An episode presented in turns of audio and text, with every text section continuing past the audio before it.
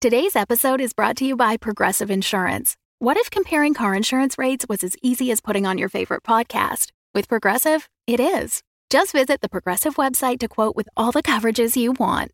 You'll see Progressive's direct rate, then their tool will provide options from other companies so you can compare. All you need to do is choose the rate and coverage you like. Quote today at progressive.com to join the over 28 million drivers who trust Progressive. Progressive Casualty Insurance Company and Affiliates. Comparison rates not available in all states or situations. Prices vary based on how you buy.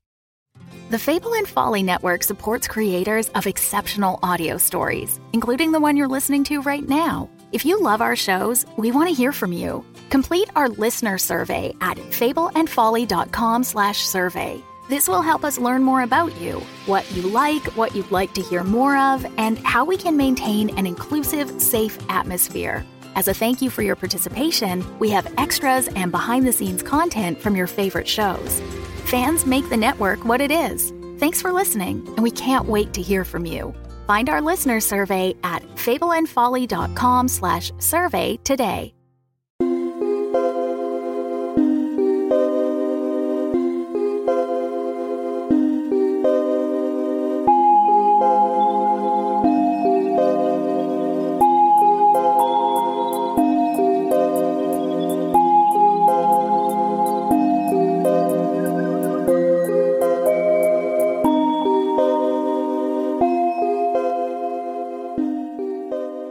Everybody, and welcome to The Crit Show. This is an actual play podcast where we play Monster of the Week and other Powered by the Apocalypse games, but this week we're here with a different purpose. We're here to demonstrate for you Decuma by Golden Lasso Games, the R&D for your RPG. Uh, around the table, I'm Rev. I'm the host and GM of the Crit Show. Next to me, we have, I'm Tass. I am Jake. and we are joined today by Kimmy Hughes, who is the creator of Decuma. Thanks so much for joining us today. My pleasure. I'm really excited to be here and I'm really excited to play this game with you guys. So, the R&D for your RPG, can you explain to us what Decuma is? Yeah, Decuma is a generic tool that you can use universally with any tabletop RPG.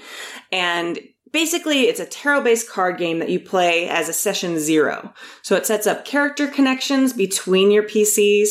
It builds up a location with a, with actual buildings and a culture of its own. And then it can also be used to create your group dynamics in the world, what your group's reputation is, what a little bit of what you've done, what people think of you. Um, and it does all this in about 60 to 90 minutes.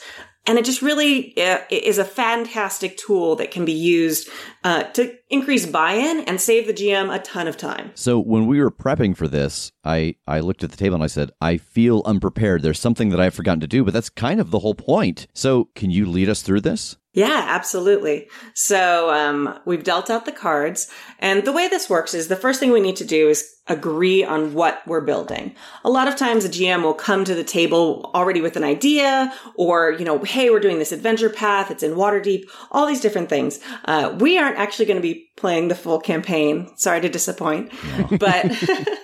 Um, so uh, we're going to go ahead and agree on a kind of what our location is, um, our setting, and the tone of our game. It also helps a little bit if you're like, I think we'd be doing this in a PBTA system or something like that, just so we're all kind of coming at it from a similar um, mechanics point of view. Although honestly, that doesn't really matter for Decuma because it's made as a tool that you can use with any RPG. So why don't we go ahead and um, decide right now what is our setting going to be? Are we going to be space travel? Are we going to be fantasy? Do we want it to be a Wild West town? What do you want to do? I want to do Wild West. All right. I, I am 100% down with Wild West. nice. Okay, very good. Um, so our location. So the location that Decuma can build can be anything. I've done things like a haunted house, like something that small and, and unique, where people were just building out the individual rooms and traps and spooky stuff around the house. Um, I've also done things as large as continents. So for Wild West, my suggestion would be a town, because that seems obvious, but what, what are you all okay with that? Yeah. Fantastic. All right. So we're going to be in the Wild West. We'll be creating our town. Um, you will need to start thinking about what you want our, our town name to be. Um, and then we need to agree on kind of a tone for this game. When you're doing collaborative things and all of you have played tons of Powered by the Apocalypse. This uh, Decuma is very inspired by Powered by the Apocalypse character creation. So, like, what tone would we like to go for with our game? Do we want it to be silly and slapstick? Do we want it to be more dramatic? Do we want it to be most campaigns end up somewhere in the middle generally no matter what you pick Let's start out dramatic. Yeah. I, that's how we always try to start out. Let's let's do it this time. Okay. all right um, so it always helps if you've got some sort of uh, pop culture touchstone for that when you say dramatic so thinking like wild west are we talking like tombstone Or like Magnificent Seven. oh okay is everyone in agreement with that Yeah, absolutely. I feel like I feel like Magnificent Seven is a little bit a little bit lighter, a shade lighter than Tombstone. yeah. nice um, that's generally just a great way to make sure everybody's on the exact same page um, and that's just something i just tend to do as a gm so that everybody knows what's up all right. Um, so now we have our location, our setting, our tone. Um, we also have an X card in play. It's always important, no matter what game you're playing during your session zero, to talk over safety tools. Um, in Decuma, the X card is actually uh, mechanized, though. So uh, the X card's on the table. You can use it if you draw a card and you just don't like the question. Or a lot of times while we're collaborating, we'll answer more than a question says. So then later on, you might draw a card and like, oh, you know what? This is a great question, but I think we've already answered that with that card before. Um, so the X card, tap it. Um, you can say it out loud since we're an audio podcast. That's helpful. um, and you can just discard the card and I'll give you a new one. Okay. And I can just read it out to you. Um, and you'll get, just get a new one of the same exact type, which I'll talk about the types in just a minute. Also, since we're collaborating, you always want to make sure that everyone is comfortable with what we're creating together. So the X card also has its more traditional purpose of you tap it and we change direction of whatever we're creating together. And that can be anything from, oh, we're creating an NPC and her name's Sally and my mom's name is Sally. And that's just kind of weird.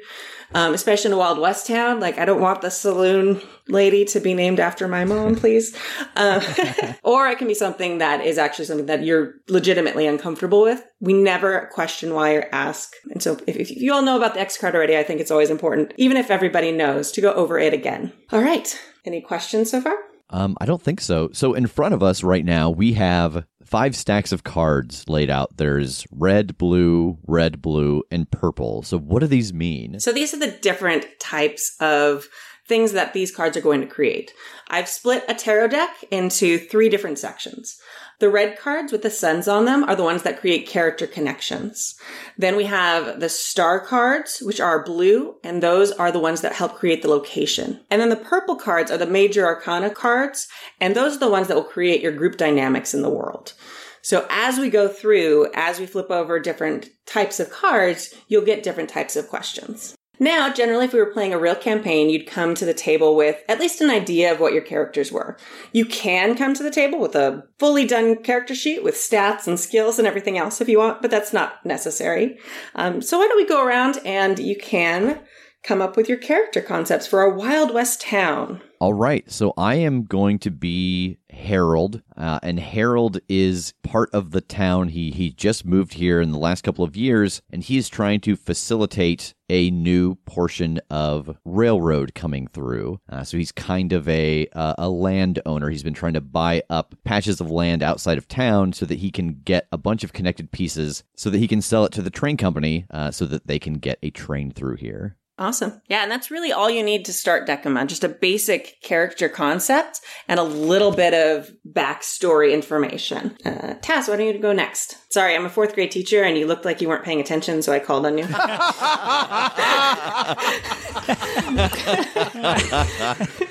Uh, I think I am going to be uh, Mule Winslow. And Mule is the blacksmith. Uh, he's kind of a, a centralized business owner in town that majority works on stuff like horseshoes and, um, you know, anything that's any of the metal parts needed for like wagons and just anything that can keep the town moving and going, all of the basic stuff that people need. But he's also kind of known as the guy that, since he's he's just a hardened dude, he's just a, a hard worker. If people are getting rough, he'll be the one that heads into a saloon at night and just makes sure everybody doesn't get too rowdy and stuff like that. He just likes everybody to have a good time and um, yeah, he wants to wants to help everybody out however he can. nice. And how long has he been in our town? I think he's lived here a long time. I think he's been here probably at least a decade. And Jake? I am Catherine Claymeyer. Uh, Catherine wants to bring law to places where there is no law. So she is sort of uh, an independent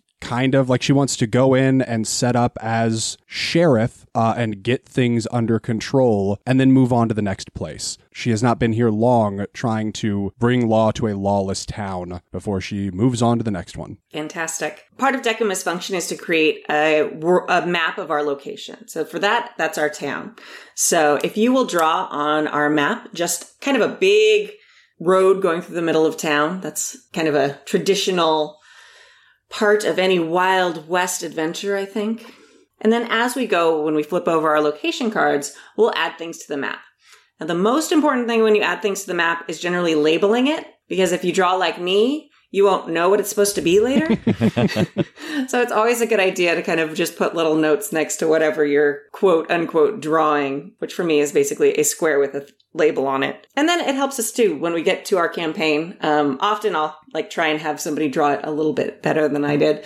Um, and that way we kind of know how our town is laid out. We know where your blacksmith shop is in regards to the sheriff and things like that. So it just kind of helps. Um, if you really want to, if you're playing D and D or something, you can also use it and do actually draw it on a battle map, like measure it out with the squares or hexes. Mm-hmm. Um, but for our our purposes, we'll pretend we're playing PBTA, so we don't need that. Cool. Fantastic. Those sound like great characters. Um, all right, so we're going to start with flipping over the red card, which is character connection. So we're going to do that one at a time. So does anybody feel inspired to go first? Uh, I can go first. Okay, great. Thanks, Jake. All right. My card is the King of Cups. Does it have that question mark in it? nope. okay. So on the card, you can see there's there's questions on both ends of the card. One question is facing you. It's not upside down. That's the question that you will answer. You can ask for help and collaboration with it. But if it's a card that you flipped over, you're kind of like moderator, facilitator for that question. And you don't have to read out exactly what the card is as far as the tarot. The questions are linked to the meaning of the tarot, but that's just sort of an Easter egg um, you can complete you can play Decuma and not know anything about tarot, and it works perfectly. Okay, that's good. That's important because I don't know anything about tarot. right. So on the red cards, there's generally a blank there, and that blank is meant to be filled in with the name of another player character. Okay, so my first card is blank gave you good advice at a crucial moment. What happened? Um, I think that Mule, uh, when I rolled into town and started trying to lay down the law, that Mule told me how to deal with the people in this town. That I was coming at them from the wrong approach, uh, and Mule was like, "Hey, slow your roll. They're not going to take well to this. This is how you need to talk to these people." Nice. Yeah, I like that. All right, next, why don't we have Tasco? Uh, mine says, you know that blank will protect our group no matter the cost. I think that falls to Catherine. I think that's the whole point that she's here is to show us how to do that, to be this protector and, and at least give us the tools to be able to do it for ourselves as well. Awesome. And when it refers to our group on the cards, there's two, there's different phrasings. Our group means basically the party. Okay. Our location means like the town and the people in the town. Nice. Okay. Very cool. Uh, and then mine is you had a strong connection with blank, but it seems to be fading. What has changed? Uh, I think it's Mule. I think that I have had a strong connection with Mule, but it started to fade when I bought a piece of land uh, after someone had passed away that he thought he was going to get so that he could have a little more space. And I think in that land acquisition, he put together why I'm buying these specific pieces of land. And I, he doesn't know how he feels maybe about having a train come by the town this close. Okay, you're nodding, so I'm assuming you're okay with that, Tess? Yeah, I, I think I think he doesn't love it, but it's not you know that's not going to be a thing he's going to fight against he's not going to like ruin the friendships but it messes up the peaceful little situation that he thinks he has. Um, so he's just he's not a fan of it. Yeah, like it makes just a little bump between them because like it, it might be inevitable, but the, because I'm facilitating it, even though you don't necessarily hate it, I'm making it just a little faster. Yeah, yeah. Nice, very good. Um, and I love, it's obvious you have all played together a lot before because I'm seeing lots of nodding. And that's something that's really important when you're playing Decuma is that consent piece. When you're making these connections, making sure that everyone's okay with what's being created. So great job. Um, I just want to make sure that everyone listening at home or in their car, wherever they are, knows that that's happening. That's not something where you can just create something and it like inflicted on someone else's Yeah. player agency. Obviously, for people listening, as we are kind of answering these questions, you can't see it, but we're making eye contact with each other and kind of giving the "Do you agree with the words that are falling out of my mouth?" Yeah. Um, we're usually getting a nod back, or else we we kind of roll it back. So Or a big grin, which Yeah. generally is a good sign. Nice. All right. So that's our first round. So at the end of each round, I actually have a hand and my hand is all purple cards. It's all group dynamics as the GM. So I have a card and I'm going to flip it over and I'll read it to you. These are the group questions and these we answer collaboratively as a group. So if you have an idea, you can be like, toss it out there and we'll all kind of bounce off it and add to it and play with it. What is one line that no one in the group will cross? Um, I don't know. Uh, I mean, Catherine is a pretty lawful, lit- literally a lawful person, so there are a lot of lines Catherine won't cross, I think. I don't know. What about you? like the thing that Harold wouldn't do is even though he's buying up land and kind of doing these things that he would never actively betray someone in the town because he wants to stay here once the train is established. He would never take an illegal action against someone in the group. I mean, would he put out, like, if uh, the townsfolk found out and were openly against his plan as a whole, would he go on with it? He would try to convince them. Like they have not had quote unquote a town hall about it, but if it came up, I think that he would come in and, and pitch all of the reasons why it's it's good and why it's okay. So probably, I mean, I think then a line would be that none of us would ever, like, force someone out for our own gain. Does that seem fair? Yeah. Yeah. Like you wouldn't go like surreptitiously burn someone's house down because they didn't agree to the deal. correct or like they've got a key piece of land that I need, it would Yeah. be more like, oh, would you? I'll trade you all of this land for this piece, or Yeah. Great. So everyone in the group really feels that the community is important and doesn't want to drive anyone out with their actions. Yeah. yeah, That is the end of our first round. So now we are going to be flipping over the blue cards, the location cards. So these will be things that they might add culture to our town. It might be pop culture things from the Wild West. Um, it might be actual, it might be actual buildings that we're putting on there. It might be NPCs that we're creating for the town. So there's lots of options for these cards. Um, the most important thing is as we're creating them, add something to the map to represent them. If it's an NPC, it can be like a place they live or where they work. Um, if it's something cultural, maybe it's a sign that has a, a word on it or something like that too.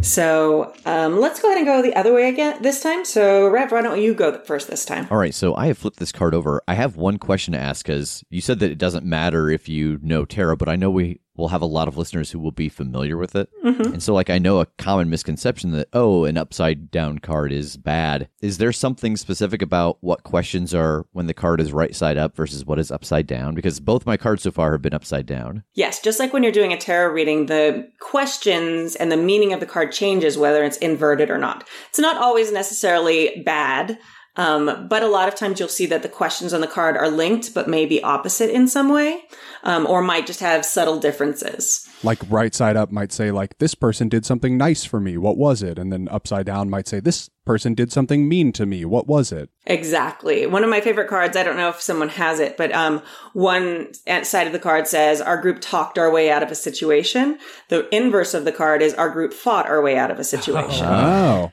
Okay. So there's lots of great little things like that. And honestly, I love that because it kind of guided my question creation, but it also just makes an infinite larger number of possible things you can create with Decuma without ever having repeat. All right, so my blue card question is Our location has been banned from a prestigious event. What is it and why were we banned? So, in the sense of the Wild West, things that might be happening here, traveling, I think the circus doesn't come here anymore. Like, that's the only real thing I can think of that would travel around at this time, unless, of course, it was maybe a really prestigious, like, like Maverick, like a poker tournament. Does anyone have a, a lean either direction here? I could, I could go real easy either of those directions. I mean, I just like the idea that that somehow we ran the circus out of town.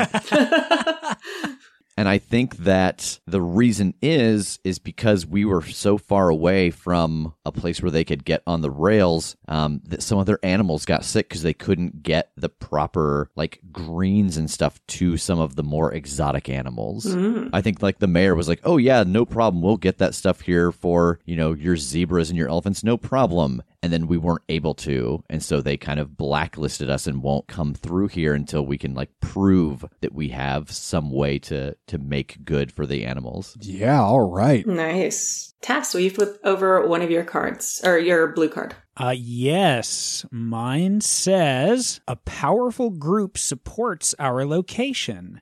Who is it and how do they support us? I think I think this town survives a little bit because of a uh, a small local mining company.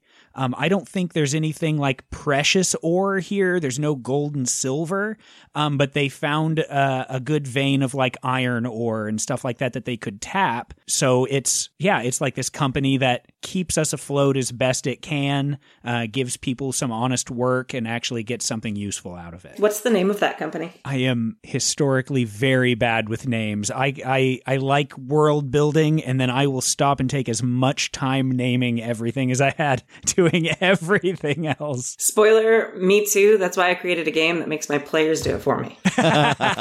Ah, well done. You can think about it and we can come back to it. Like when these things build, are we supposed to kind of stay in the vein of that card, or if that sparks something that goes back to something else we've talked about, can you kind of bounce around to, to keep fleshing the world out? Or are you supposed to try to keep kind of in the order of the cards? No way. Flesh it out, bounce around, add to it. If you can tie it into stuff we've already done, even better. So I think that the mining company is the other group that is trying to get rail lines together because they want it specifically for themselves to just transport ore in and out and they're going to cut through a lot of more important stuff. Whereas the plan that I'm coming up with is to actually get like people and passengers in. And so that's kind of the competition of this is this ore company is going to get this land if if I can't figure out how to do it kind of surreptitiously. And they're going to kind of junk it the way that they have done to other towns where they clean out the ore they leave and then no one ever comes back because they still own those rail lines and don't lend them out to anybody. Okay. I like that. So, did you come up with a name for this mining company? Who is the name of Harold's rival at the mining company? Uh, that would be uh, Landon Shankmeyer. So I think it's the Shankmeyer Mining Company. I love it. Mhm. Very good. So, will you add something to the map for the Shankmeyer Mining Company? Um, and also something that represents where the circus maybe used to go, but doesn't go now. If there's a big empty meadow or field nearby where they used to put up their I think just way on the outskirts here is like Circus Town. Yeah, yeah. You think the mining companies like got a headquarters right in the middle of town, or you think they also kind of stick to the outskirts where they mine? I think they probably have both. So just give them like a, a centralized building. Yeah, like they've got the person in the the nice outfit who's talking to everyone in town, but then they also have the actual little station by the the mine. You can always too, if it's not, if their mine isn't actually in town, one of the things I do a lot is like add a little, like those little arrow signs to mine this way. Yeah, yeah. Um, and let's make sure on the map too that we have the blacksmith shop and the sheriff shop too, if we haven't already added those. And uh, Harold's probably has an office. Yeah.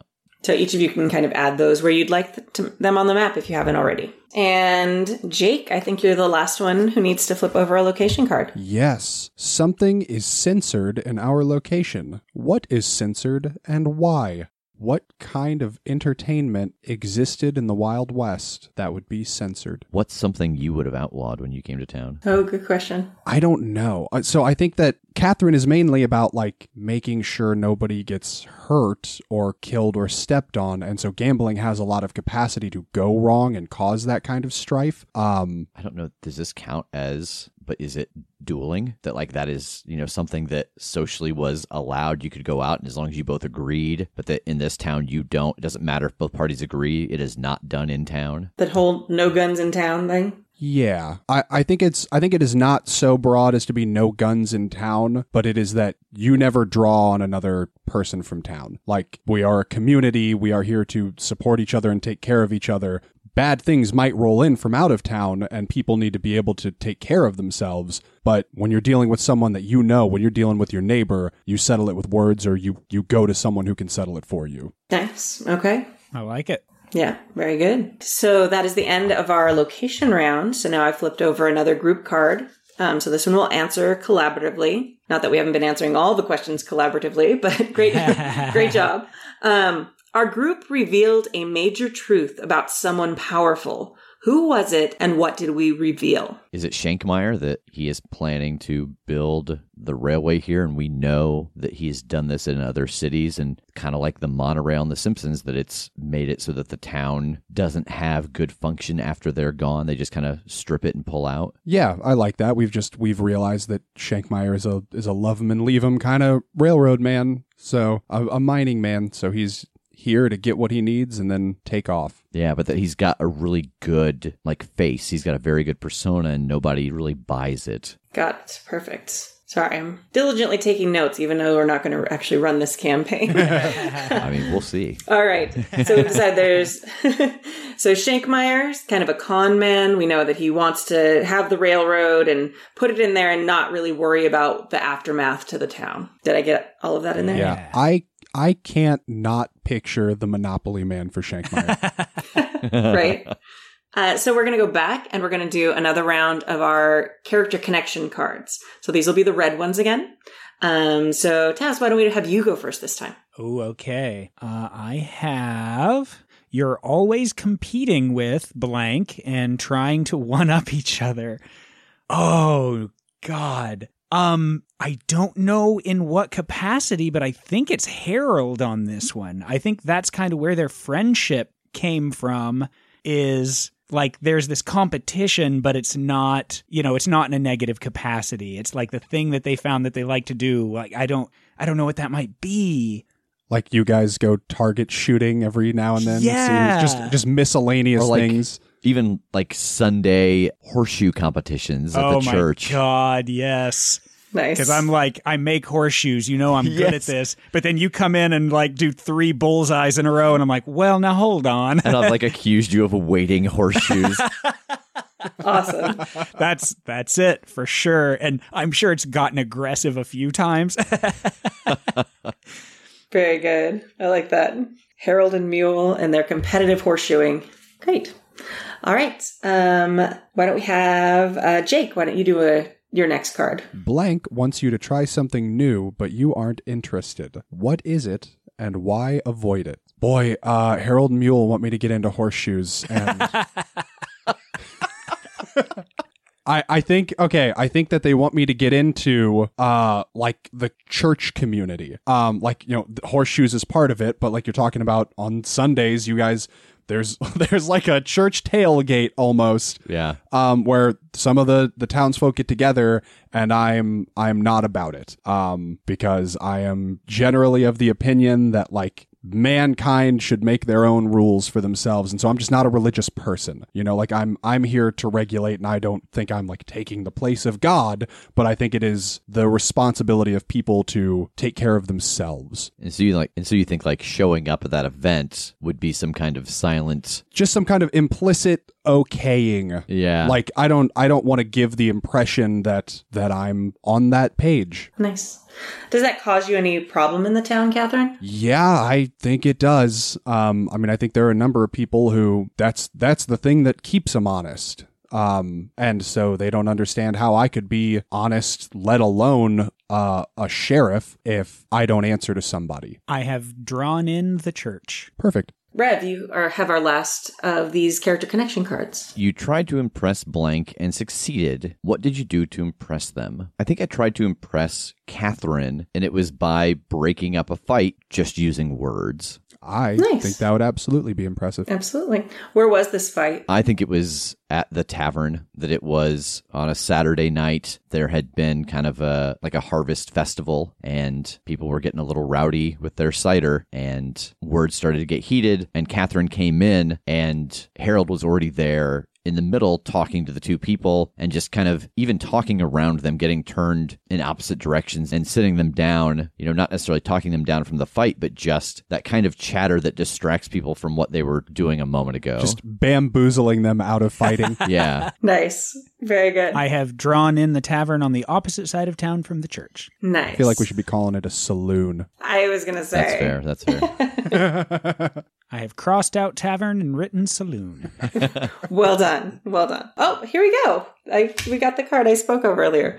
Um, uh, so we've done uh, another round. So I have another group question. Our group talked our way out of a serious situation. What was it, and what happened? Uh, I mean, I feel like uh, a good kind of tropey one is bandits. Okay. Like bandits came to town, we seemed like an easy target, and we we talked him into turning around and leaving instead of getting bloody. nice. Does that seem square to you? I think so. I think with I, I imagine Catherine as being someone who's very quick on the draw, and Mule is obviously kind of dense and that knotted muscle. And then if Harold is is a fast talker, the three of them together standing in the middle of town, facing down this group of riders, and kind of each doing the thing they're very good at, would be enough to give them pause. Yeah, like a, a mix of intimidation and genuinely good points. Okay.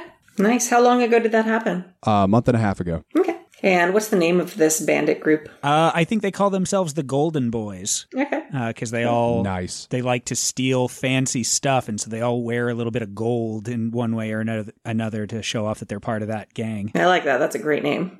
Um, so I believe we all have blue cards left, so the location cards.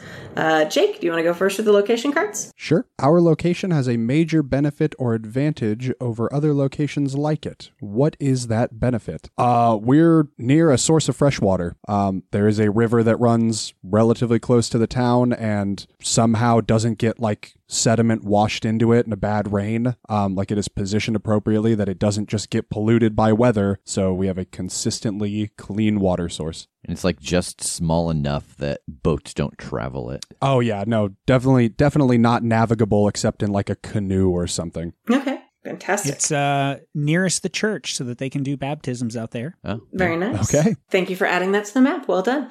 Brad, why don't you do your next location card? Where in our location do you go to let off steam and act out? I think it is the old location where the circus used to set up. That it's a big dead area. Grass doesn't really grow there anymore. Um, no one has taken care of it, and that's where people go out to scream and you know break bottles and drink a little more than they should. If you hear sound coming from that side of town, you know someone's had a rough week. All right. And so that's the place where like you can go out and just kind of cut loose. You usually go alone and people leave you be for a minute and then you can come back into town and be part of proper society again. And I think Catherine just knows that if she hears ruckus from that direction, ignore it. Unless it gets real bad, it's understood that that is just kind of a, a get out of jail free zone. That's awesome. Perfect. Nice.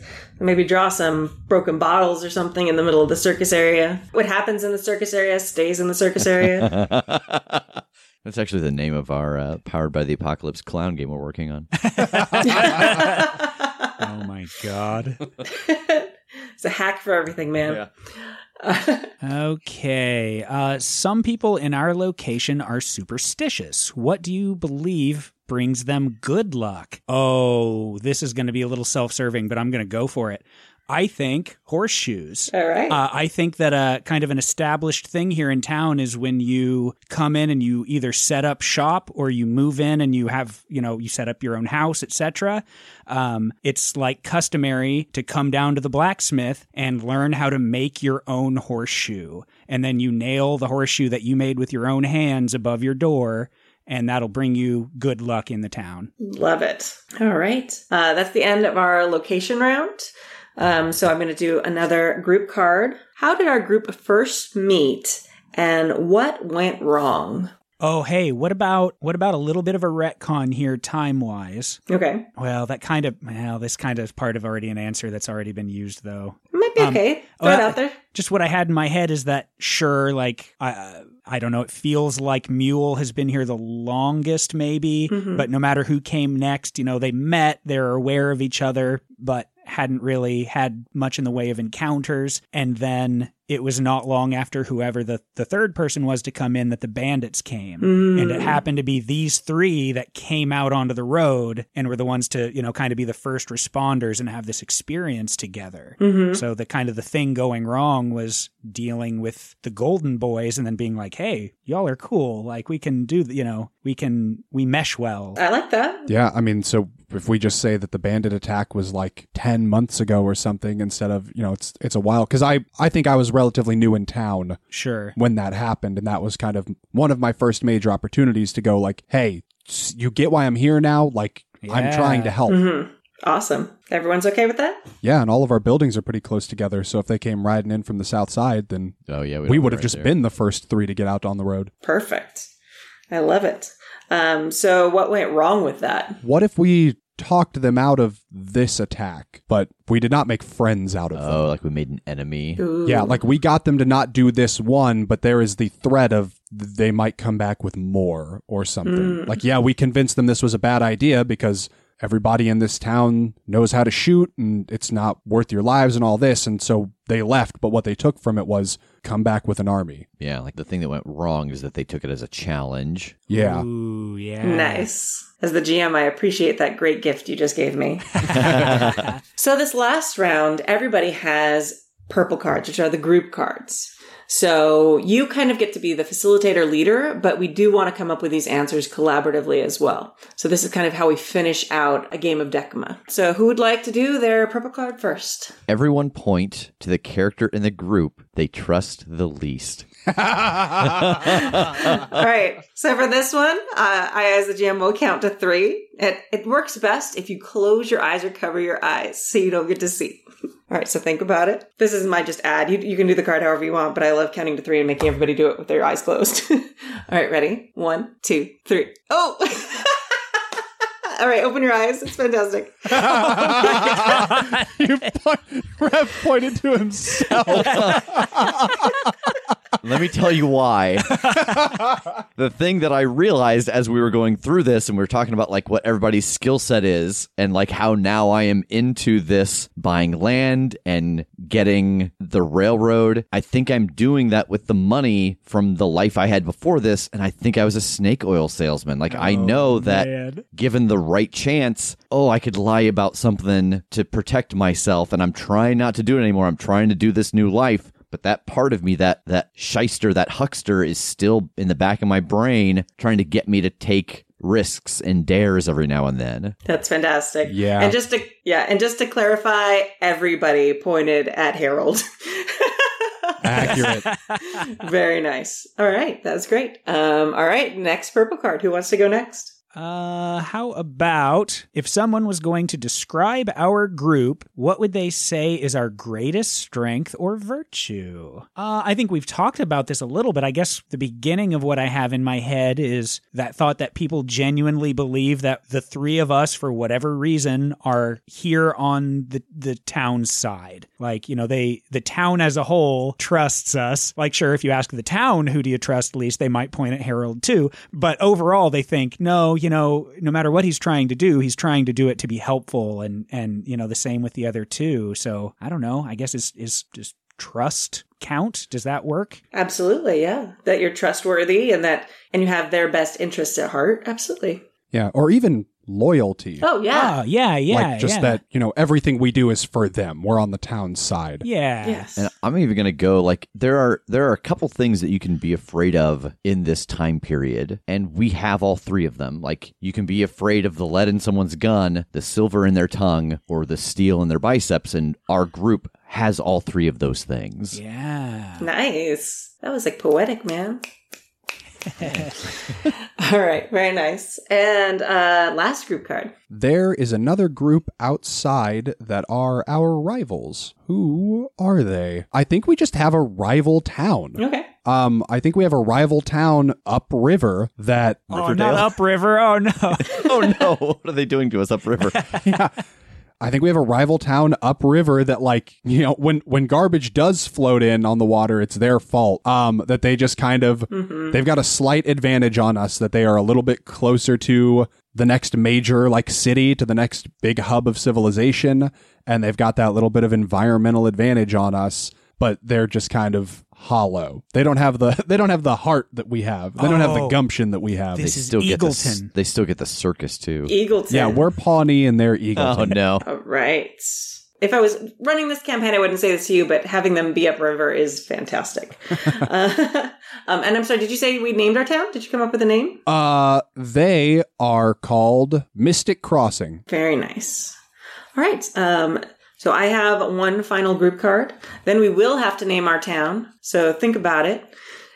And uh, this, so this last card says, Our group is owed a large debt. What are we owed and by whom? So this is our group. This is not the town. It's the three of you. I was thinking that it's the mayor, that they had done something. Obviously, this mayor has a history that they've kind of finagled the truth to get what they want, and that they did it to the wrong people, and we took care of it. Like, we got them off his back, but it was some very dangerous, like, landowner, or I'm not sure what, but I feel like it's the mayor would be the only person I could think of that this is nothing. This is nothing No, right now. I I get where you're coming from. I think that implies kind of a um subterfuge to us that Uh, yeah, yeah. I wouldn't put on our group like that we protected the mayor from something in his dark past. Oh, and, you yeah, know, Like we would have, or at least I think some of us would have told folk about that. I think it can still be the mayor, and it's just that he he didn't have a good handle on this town before the three of us like started taking care of it. And the debt he owes us is just literally the fact that he's still in charge and has a town that isn't a shithole. And he doesn't do anything anymore. Yeah, like uh, he can't. Like he's in he's incompetent. you know, how he ended up being mayor is a mystery and he is only still the mayor because we're good-natured enough to like let him be. Yeah. So Maybe building on that a little bit. Like you three ro- happened to roll into town, you fixed a lot of problems, then there just happened to be an election. So he just happened to get credit for all the work you had done. So he got reelected basically on the work you had done. Yeah, Nice. and and we know it and he knows it. Yes. And so he just kind of owes us like we all know that he owes us. nice. It's been stockpiling because our arrivals were all kind of staggered. That like every election cycle, one of us happened to just be new in town and doing some stuff that helps, and then we all put it. We're like, wait a second. Nice, very good. The last thing we have to do is we have to name our town. So now that we know more about it, we know that there's uh, the river that goes by. We know that there's no circus there. We know that there's iron in them there hills, but and we've got our mining company. We don't have a train yet, but it might be coming if Harold gets his way. And we have some bandits who, uh, the Golden Boys, who have some interest here. And we have a great horseshoe playing tournament. great enthusiasm for playing horseshoes. Uh I mean I want to say it's something to do with the river, Yeah. but I'm I'm trying to think of like, you know, Springs is always like a town name. What is an equivalent of that for a river? Can it just be as simple as Riverton? Absolutely. How do you how do you two feel about that? Um, Riverton was literally my school's rival growing up. Uh, and so I'm about it. Nice. I was I was like, which direction is this about to go? We've created Riverton. We have Harold, Mule, and Catherine who kind of run the show, and we have a lot of backstory, and we have a map that we can use to run this campaign. and now we're not gonna get to play the game.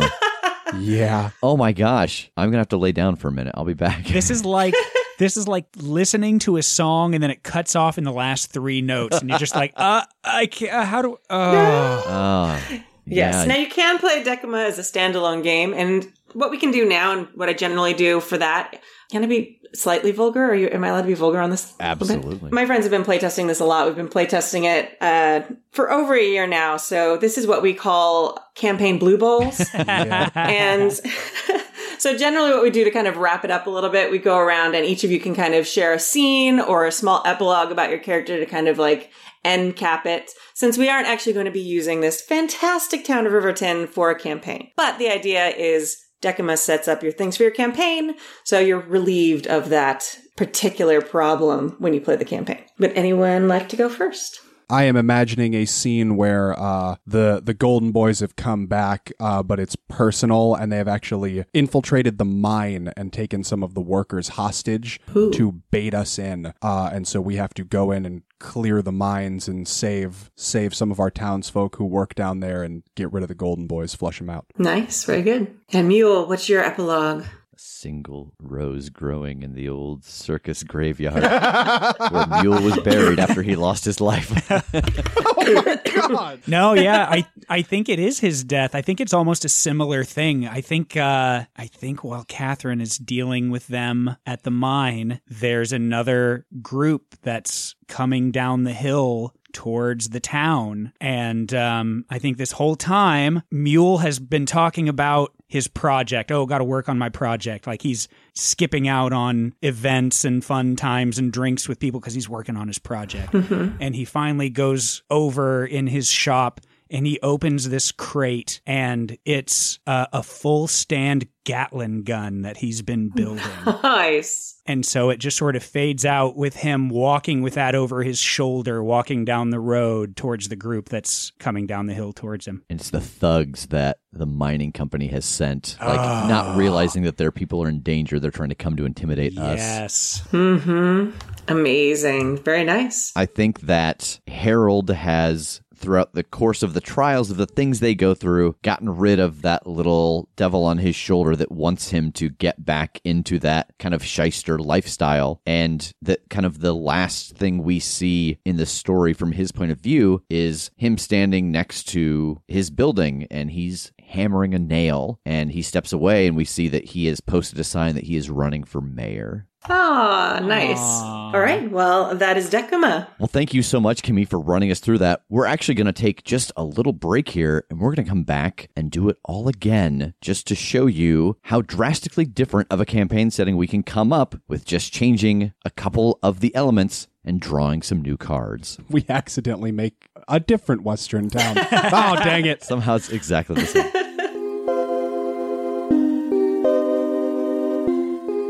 Welcome back. We are here with our second world build for Decuma. Uh, we are joined again by Kimmy Hughes. Really, I think we can just get right down to it. Absolutely. Um, all right. So last time we built Riverton, this fantastic Wild West town. Um, we decided on a serious tone. We didn't stick to that the whole time we were creating things, but I feel like we could definitely play a serious campaign with what we came up with, which is fantastic. Um, so what do we want to do this time? I want to do like kind of a Galaxy Quest world. Maybe not Space Explorers, but like something futuristic space, like Galaxy Quest meets Starship Troopers or something. Oh, yeah, yeah. Okay. Nice. Um, does anyone have like any more specific direction on that? No. I, Uh, if if uh, this world were a game, I would call it um, Space Battle Wars 5032. And you say you're not good at naming things. like spacefaring science fiction is like one of my major blind spots. So I'm going to lean entirely on the most popular tropes because it's it's all I know. Fair. So each of you have your hands in front of you and jumping right into this. So we're going to be doing our setting will be sci-fi space and we want it to be a ship. Do we want it to be a colony somewhere? What would you like it to be? I think Alien Planet. hmm Are we all aliens, or is it like a um like a hub? like an outpost on an Oh, alien planet. Yeah, yeah. Okay, very good. It's an alien planet outpost. Um, and what kind of tone are we looking for? Probably goofy. Yeah, That is fine. like I'm I'm thinking even of like the scenes in Men in Black where all the aliens have to go through this to leave, like that we are kind of the travel We're like embassy. the TSA. Yes. yes, that we're like the TSA for this alien hub. this could be a sitcom on NBC, and I'd believe it. All right, nice. Uh, all right, so we have our location, we have our setting, we have our tone. Um, the next thing we need is our names and what what your characters are. Again, just like last time, you don't have to have a full character sheet. You don't have to have stats. Just something as basic as a name. For this, it's probably important to say what kind, what race you are. Just kind of a little bit of backstory and occupation. Just the basics. We can play with that. My name is Bingleborp. I am uh, of the Tarmac race, um, which I I have since learned in my adulthood is a material that they use to use on Earth. um, as a building material, but that's just been the name of my race for as long as we've been around. I am the shift supervisor at the outpost, so I hold a moderate amount of authority over over the other employees here. But uh, it was it was nepotism that got me into this job. My dad, Dinglethorpe, was uh, was the actual manager manager, and he he promoted me to shift manager before he retired. I dig it. What was it? Bing- Bingle Borp? Bingleborp, yes. Got it. And then your dad was Dingleborp. Uh, Dinglethorpe. So Borp is not a family name. There isn't a two name structure, so there is just a a reminiscence, a similar sound, kind of establishes your family. Oh, interesting. Name. Like you're connected by like the name game rhyme scheme. Yes, like any anybody whose name is like something ing something or something is probably related to me. Okay. Nice. Uh, I think I will be playing uh, Zal Snart, and he is of the race. And uh, he is a, uh security guard here. He kind of looks like uh, you know when you, you put on those uh, those big sumo suits and you blow them all the way up so that you're just kind of like a circle with hands and feet. He's kind of that, uh, but blue, of course. And um, yeah, he's he's uh, the best damn security guard out there. Can you spell that for me? Zal Snart. Yeah. Uh, Z A U L Okay. space S N apostrophe A R T. I'm more interested in how you spell the race. Um, there, uh, it, it actually is not made up of letters. Oh, Yeah. okay. That's How, a good answer. how do nice. you represent it on official paperwork? Uh, you well, it's the future. You just put a, a, a sound bite on it. you got me there, guy. yeah, that's well done. All right. And I am Rilo32, and I am a safety scan bot. My different limbs are different types of detectors, whether they are X ray or metal. My job is to walk through and scan people at random. Very nice. I was hoping for a robot in here somewhere. I'm very happy. Yeah, that's great. Uh, last time we had to come up with a lot of stuff before we came up with our name for our location. Um, do we have a name for our alien planet outpost slash TSA? It's it's got to be something like Connection Hub 13 or something like that. Yeah, just something like numeric. Because now in my head it's an NBC sitcom, and so it's got to be like, The show is just called The Hub, but oh yeah, yeah. Okay. uh, we are. Yeah, I like Hub 13, honestly. Okay. Connection Hub 13. Very nice. See, we're all warmed up now at the last session. We're just like coming up with stuff. It's fantastic. all right. Well, let's jump in. Um, just like last time, we'll be flipping over red cards, which are the character connection cards. We'll be flipping over blue cards, which are our location building cards. And we will be flipping over purple cards, which are our group dynamics cards. So let's go ahead and start with red cards. And we'll have Bingleborp go first. You and Blank are working together on something important. What is it? Uh, Rilo thirty two and I are working on a um kind of like a Minority Report style precog threat assessment system. uh, we we are trying to come up with a way that we can we can shut down threats before they even occur. And that's going very well, right? It's in the concept phase for sure. So just just need some uh just need a benefactor here. All right, let's go with Zal Snart. Tinkleborp, what are you doing? I was too busy trying to figure out the name. I don't remember a thing. I uh, I am a shift supervisor uh, of like the security, you know, like Okay. the, the the clearing people for ingress and egress. Gotcha, Um, gotcha. So mostly I don't do like the actual scans like Rilo 32 and Yeah. them they do the scans and I just kind of if there's a problem and, and it needs to go up a level it Ah, comes to okay. me. You make the schedule. I definitely make the schedule. I really I, I lean more into like the the bureaucracy of it than like the you know the the the threat assessment thing is really kind of a step out of my comfort zone. Um, but I wanted to get to know Rilo better, so I thought this would be something that we'd we'd enjoy working on. Okay, well, I think in that case, uh, mine that I flipped was you want your relationship with blank to change, but aren't sure how to approach them. Um, and so I think that's with you, Bingleborp. because it's clear that you have plans. It's clear that you have something you're working on and I feel like I can contribute to it. So I want to get on the level that you you can trust me with whatever it is that you're working on too. I'm just security guard grunt on the ground with my, you know, my laser headband. You know, that's all that's uh, that's it. That's all I am. Um, and I just need to Just prove trying to sneak that by, huh? yeah. So yeah, It's I, fine. I think that's it. Okay. All right. Rilo 32. Blank's connection helped you get something important. Who got it and what was it? I think it has to be Bingleborp. And I think that he got me an upgrade in my leg. Uh, it used to be like foam that could spray out to, to like try to trap somebody if there was a problem. Uh, and I got him to push through an upgrade so that it's like a big taser that comes out. Because the foam doesn't seem to capture everybody, like someone was floating and the foam sprayed and they just floated over it Hmm. but everything seems to react properly to electric currents going through their body. Okay. Oh man, the scan bots don't even get laser headbands. No. Oh, okay. Hmm. That's a shame. All right. So that was the end of our first round. So I'm flipping over a group card now. And it says, We were involved in a mystery that was never solved. What happened and why wasn't it solved? Some rare animal was being transported and it went missing and so they never figured out like who stole it. Like we were supposed to be looking after it for like this dignitary. It was like his pet. And just somewhere in like the customs process, it just it just vanished. Yes. And now it probably just lives in the building and we don't know it.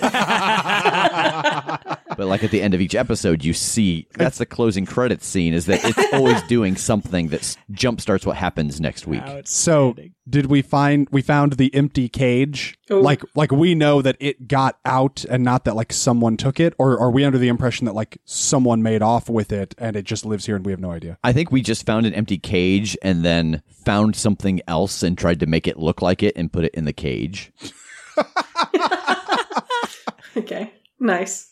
Uh, is this animal dangerous or is it just Accidentally, I think. Yeah. okay? Like it has the capacity to cause accidental hilarious chaos, It's- but isn't overtly dangerous. It's dangerous but not malicious. yeah. Got it. Okay. Um, all right. So the next round is our location round. So this will build up places in our station or outposts. It will build up uh, NPCs that are there and a little bit of the cultural aspects of this. So if you want to start on the map by just drawing the outline of our outpost, I'm assuming it's a little bit bigger than a regular building. Like I don't know what what size are you picturing this outpost as? I feel like it's like airport size. Yeah. Yeah. But it's an octagon. Yes, draw an octagon task. Yeah, I love that look he just gave you.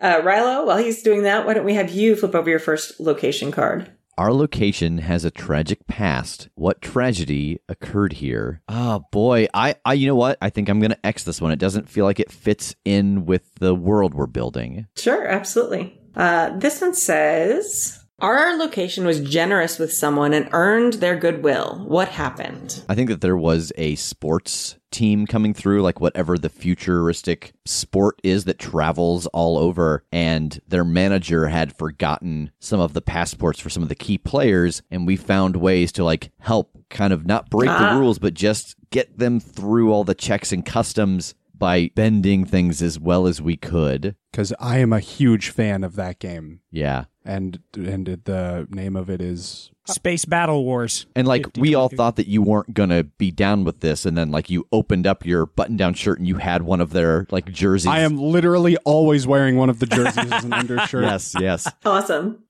All right, let's make sure we add uh, the customs area to the map. We should add Bingle Borp's office as well. I feel like we should also add Zalsnart's uh, security office too. I get a very small, very out of the way office with a meandering path to reach it.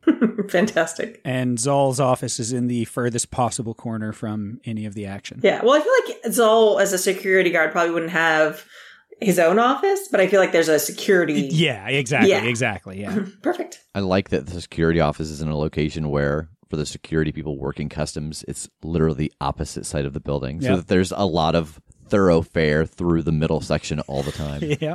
Right. Perfect. All right. So, Allsnart, you have the second location card. Someone in our location has solicited you to do something you don't want to do. Who are they and what is it? Um, I think that the head of maintenance Freaksucks wants me to sabotage all of the uh, robots in the building that work for it so that they output less power because uh, he's trying to save money on all of the recharging and uh, general power output in the building. So he's willing to sacrifice uh, a little bit of safety for yeah for the for the fundage we get back on that. I'm sorry, did you say Freak Sucks uh, occupation or position in the, the outpost? Yeah, I think he's um I think he's the head of maintenance. Like he's trying to cut corners on all the extra work they have to do. All right. We add the maintenance office to our map. It's bigger than the security office. Yeah, they, they have more things to store. Also, Freak Sucks is just better at politics than you are. Yeah, yeah.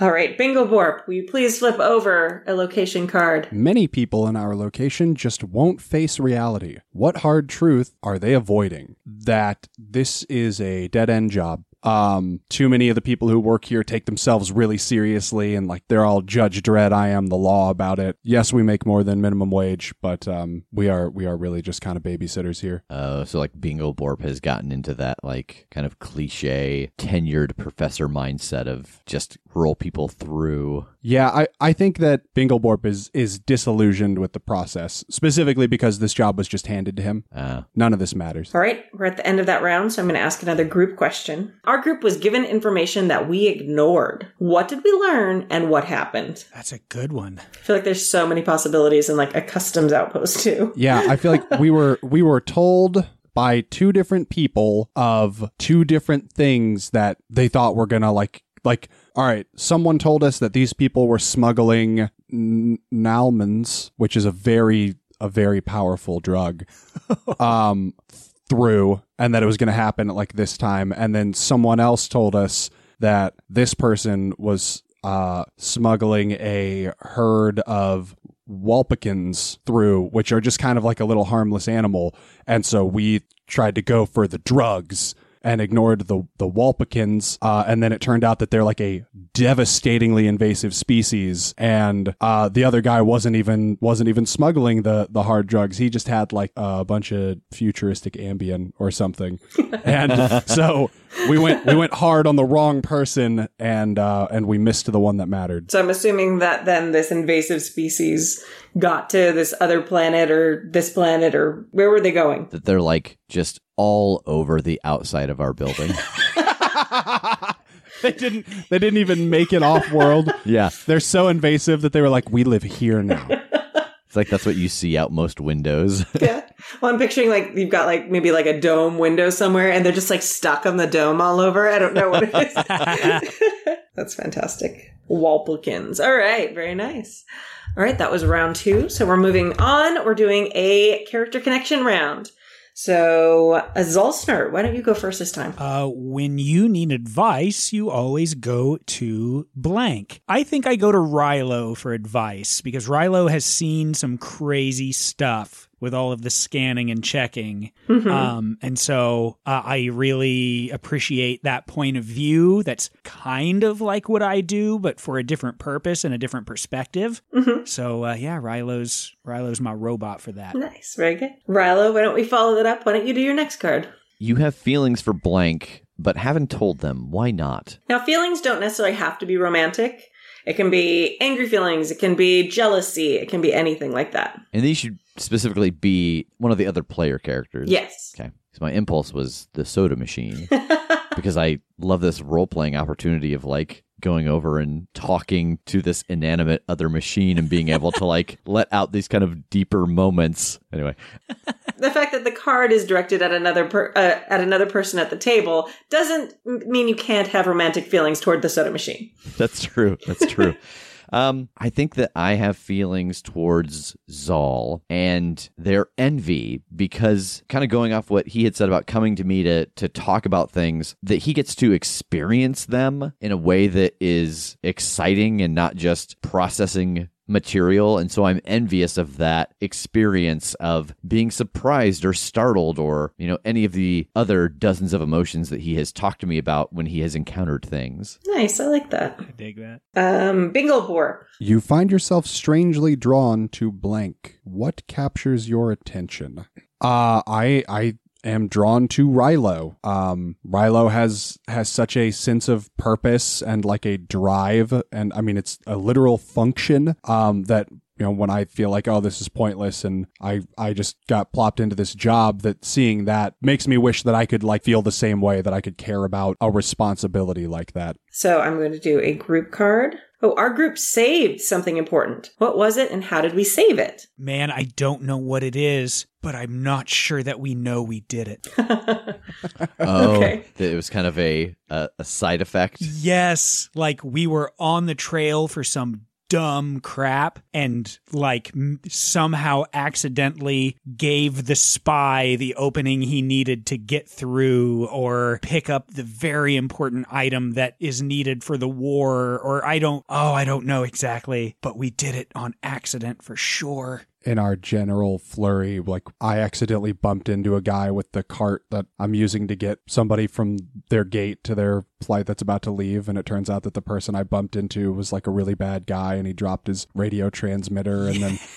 And then Rilo's uh, electric leg stepped too close to it and fried it. Awesome. Very good. So that was the end of that character connection round. So I believe we're back on our location cards. There is a wise person in our location from whom people seek advice. Who are they? Uh, one of the line cooks in the food court. He's a much older guy. He's well traveled. He's seen a lot of life. And so he always seems to have the poignant advice that, that you need at any given moment. Nice. You only have like enough time to get it as he spoons something into your tray. Yeah, you can't you can't sit down with him because once his shift's over, he's out of Yeah. here. And you can't hold up the line. Mhm. Like Or you have else to he'll yell at you. Yeah. And uh, what is that person's name? Greg. Greg. cool. All right, Greg. All right, next. What is a positive turn of phrase that is used in our location? So, like modern examples of this is like cool. That's the cat's meow. That's not modern, but you know what I mean. so from the other twenties. I think it is though. I think it's that kind of slang has come back around. Okay. Like you being the cat's pajamas or the bee's knees that like really really old slang has come back into popularity, but it's specifically amongst the like AI races. Okay. So you hear all the the droids and the robots saying this kind of stuff that's outdated. Nice. And does it use like Earth things, or is it like um, you are the Wolpkins pajamas? I think it is still the original phrases because they were like picked up from an old, you know, stray episode of of some TV show beamed out into space. Perfect. And they were just picked up. Like Happy Days is just the most popular show, right? Yes. Perfect. Our location has a large recognizable feature. What is it? I think it's a couple of large features. I think that we're nestled in between like six active volcanoes. okay. Uh, I think it used to be like an old military base, and then it got uh, retrofitted into this airport. And so we have to time all of the uh, transports to be coming in over the non active volcano that day. Oh, so it's like it is not danger for it if it's cover for ships as they come in. and out. Exactly, Oh, okay, okay. Fantastic. All right, let's make sure that we're adding things to our map. Um, so we need to have uh, the the galley or the cafeteria where the line cook is. We should draw something on the outside of our outpost to represent the where the volcanoes are. Got them. And then maybe there's something uh, like a sign or some graffiti somewhere that a droid has put on the wall that represents uh, the cat's pajamas. They've tagged the maintenance hallway. There you go. It's like like the word has gotten out about them wanting to not fully charge our power, so it's like squares this way or something. um, all right, that is all except the purple cards, right? Yeah, I believe so. Well, then we are on to the final round of Decuma. This is the group dynamics questions. So you each have a purple card in front of you. So why don't we start off with Uh, bingo board. Each person in the group should pick one word to describe a negative aspect of their personality. Unmotivated. Robotic. Is that inherently negative? Because it's like emotionally. Okay. Angry. All right, very good. Uh, together, our group reached an important milestone. What was it, and how did we reach it? I think it's some kind of like we've cycled like a million passengers That's, through. Yeah, that's what I was going to say. Uh, Like yeah, the sign has like one billion served, kind of like McDonald's sign, but it's for this that's spaceport. very similar to what I had in mind, which might even be part of it. Is like these are all rated. Like uh, you know, you can have a like a five up to a five star rating for these hubs. And I think we finally made it up to two stars. okay, very good. I feel like both those things can be true. Maybe that's part of the the star rating is how many customers you've served. yeah, exactly. Because I love both those answers, and I don't really want to go with one over the other. Fantastic. All right. Our group defies a set establishment. What establishment and why are we against them? I don't know if this is kind of twisting just a little bit, my, but my thought is that there's a, a clear line between the the humanoids and the AI in the sense of like fraternization outside of work, and that this group of friends is outside of the norm. Oh, okay. Oh, I I took that to mean like a literal like uh there's like a national security branch and we don't help them. Oh, I was thinking more like Robot Workers Union 392, and they have like a rule that I'm not supposed to. I like that. yeah, yeah. Yeah, that's good. Uh, so that actually leads perfectly into my question, which is our last card of this game. Something important happened that gave our group shared purpose. What was it? In the sense of this, like all being the build up, the backstory for the world before we start the game, I think that something has happened where this port has been reconscripted and now we work for some group, like how it used to be a military base, like some group has taken it over and left the people still there in charge of it, but now there's a purpose behind getting people out and in in an expedited manner. Okay, okay. Yeah. I like that. It could be that some of the calls they make are just positively baffling to us. Like 90% of what they tell us to do makes sense, and then 10% of it we're just like, why that? Of all things, why that command? But we have to now because they're in charge. or even like that some of the language doesn't translate like something is broken and when we get the orders part of it is garbled or something so we're having to mad lib some of the the orders Nice. Yeah. Very good. i feel like a move in this game is that like at the beginning of a session someone has a role and on a full success they we get the full message from our employers and on a mixed success like words are missing and on a fail it's just all gibberish but we still have to do something That's fantastic. Yeah. Oh man. All right. Well, that's all the cards. So, uh, as you can see, like as you play Decuma, as you get familiar with it, it can go faster and faster. Um, groups that play it together a lot end up coming up with some incredible stuff.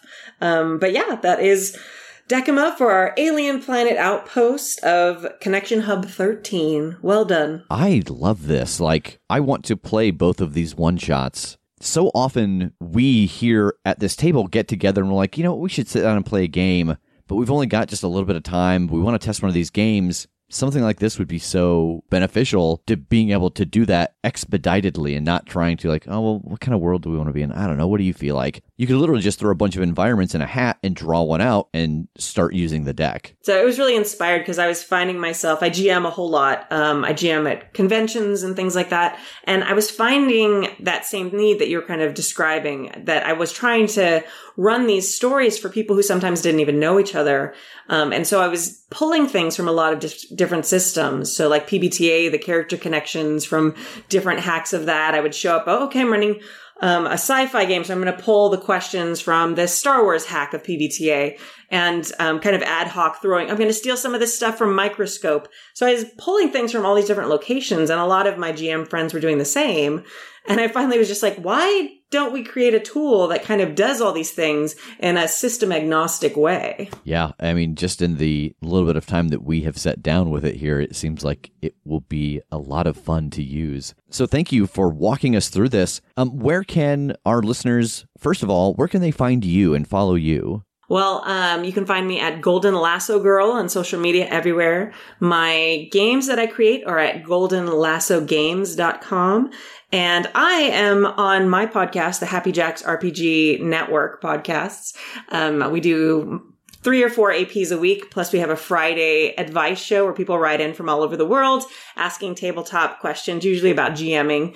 Um, and you can find that at happyjacks.org. And where can they follow the progress of Decuma? They can find the Kickstarter page. If you go to goldenlassogames.com slash Kickstarter, it redirects to the Kickstarter page because Kickstarter URLs are crazy pants.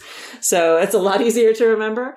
Um, and yeah, the, all the information about the project is there. The team, the artist I'm working with. We have pictures of the deck art that's being created for the custom deck.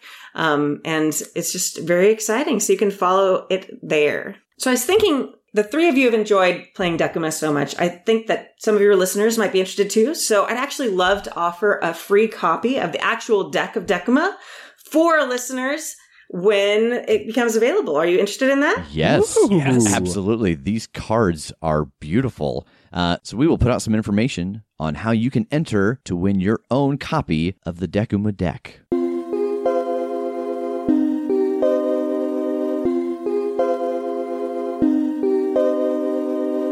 Decuma, the R&D for your RPG, can be found on Kickstarter until Monday, March 2nd. To learn more, head over to goldenlassogames.com slash Kickstarter. And for a chance to win your own Decuma deck, head over to thecritshowpodcast.com slash Decuma.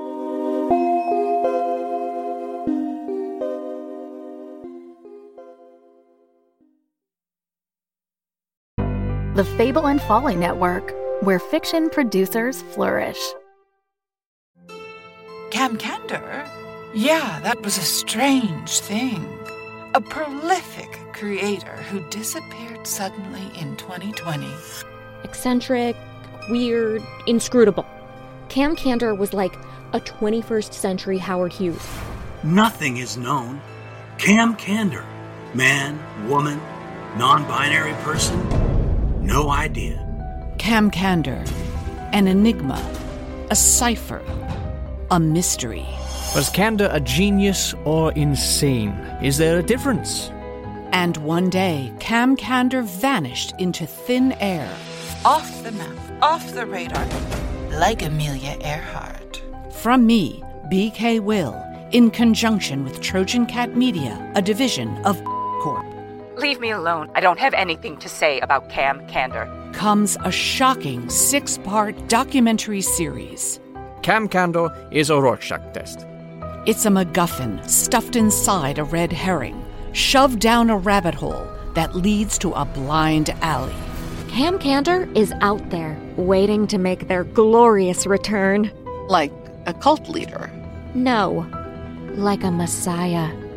Discover who is Cam Candor, a new investigative podcast coming Wednesday, September 1st, wherever you listen to podcasts.